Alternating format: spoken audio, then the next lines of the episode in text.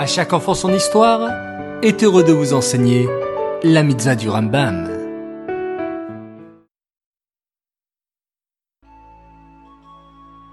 Bonjour les enfants, Boker Tov, j'espère que vous allez bien. Baruch Hashem.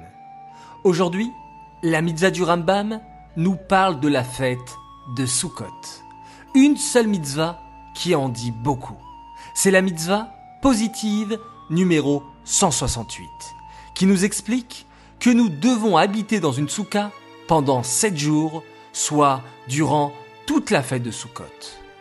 Habiter dans la souka. Mais qu'est-ce qu'une souka Et comment est-ce possible d'y habiter?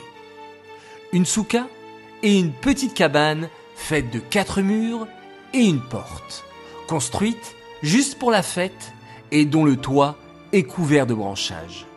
Nous installons une table, des chaises, prenons tous nos repas à l'intérieur, nous étudions la Torah, quelles que soient les conditions de la météo, même si le soleil ne brille pas trop dehors.